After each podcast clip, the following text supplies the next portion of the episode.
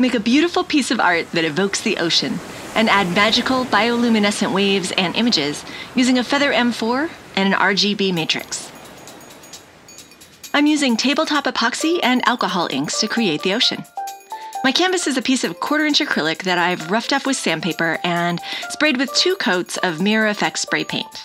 This will allow the light to come through my finished project while hiding all the electronics inside. Mix up the epoxy according to the directions. I'm using two cups of epoxy for my one foot square sized piece.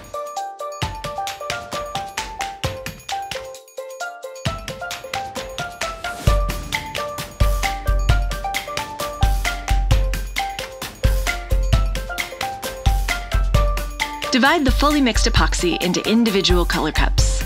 I have five different cups for my translucent alcohol ink colors, and one cup with some sand, and one containing white mica powder to make the surf. I'm reserving about a quarter of the epoxy in the main mixing cup, so I have some clear epoxy to use as well.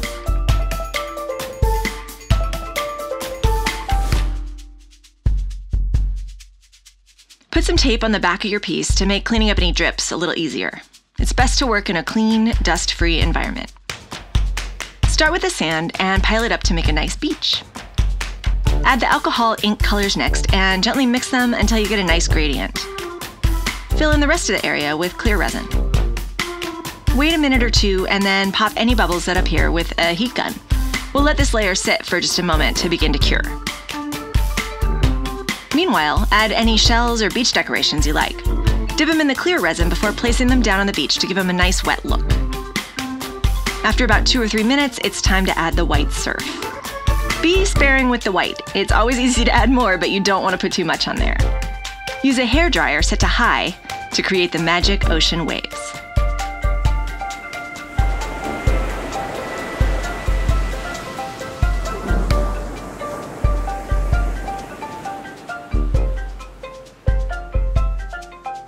I let my piece cure overnight and then decided I wanted a little more interest, so I added a second wave the next day. You don't want to wait more than a day or two between pours or your epoxy might not bond as well. I'm using opaque mica powder to create the surf. It's got some iridescence to it, and it looks fantastic combined with the translucent alcohol ink colors in the waves.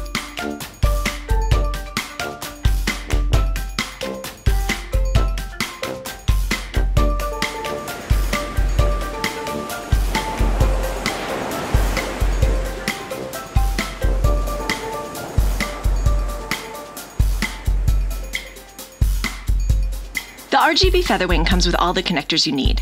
Solder both headers to the Featherwing, then solder the screw terminal, the power terminal, and the ribbon cable connector. Finish up by soldering the feather to the Featherwing.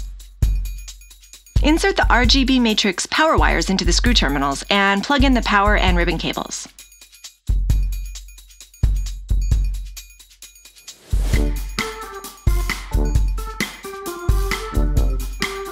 Once everything's working, glue your components inside your frame.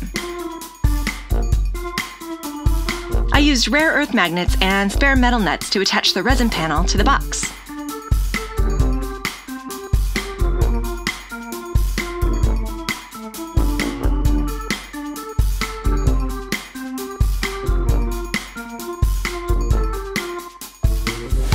You can download the code and images from our step-by-step build tutorial at learn.adafruit.com.